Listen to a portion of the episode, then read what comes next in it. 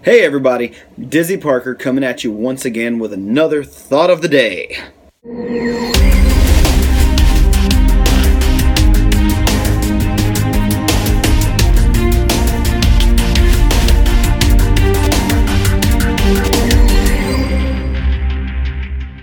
So, I'm here at the day job as a personal trainer at Gold's Gym, and uh, a lot of my clients have had me thinking a lot lately.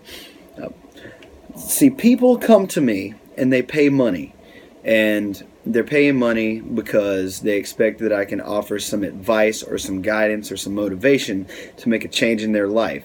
Whether that change be lose lose weight, gain muscle, feel better, get healthier, be able to do impressive things physically, what have you. But uh, I noticed a lot of people are going through standstills lately, and it's leading me to think about uh, one, the philosophy of my training, and two, the philosophy of life and success and goals. Hence the reason I'm talking to you from work and not the car this time. But the thinking is that you can come to this person and it will change you.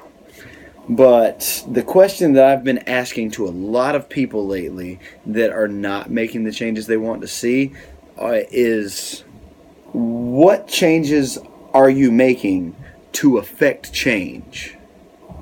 And that can apply to fitness, but it can also apply to everything else you do. How much money do you want to make? What job or career path do you want to have? What kind of health do you want to have? What kind of friends do you want to have? If you want to change, you have to change something first to set yourself on that path. And it's not really that hard to continue the change once you've made that step.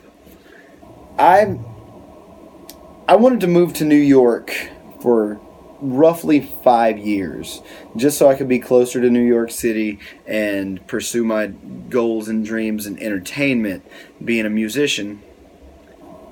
Check out Dizzy Parker on iTunes, by the way. But the majority of the work was done in eight weeks. Some life changes happened, and I decided let's go.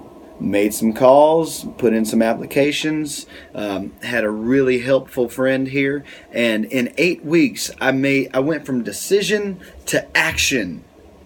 But I spent the five years before that going, oh, I want to, oh, I want to, oh, I want to. How long have you been planning to make a change? Isn't it time to make a decision that affects that change? So I ask you one more time what are you doing to affect the change in your life? Make one change today in a positive direction. I guess that's the positive direction right there.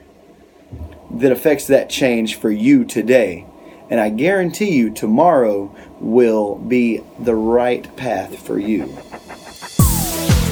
Thank you so much for listening to the podcast please make sure to rate, review, and subscribe if you haven't already.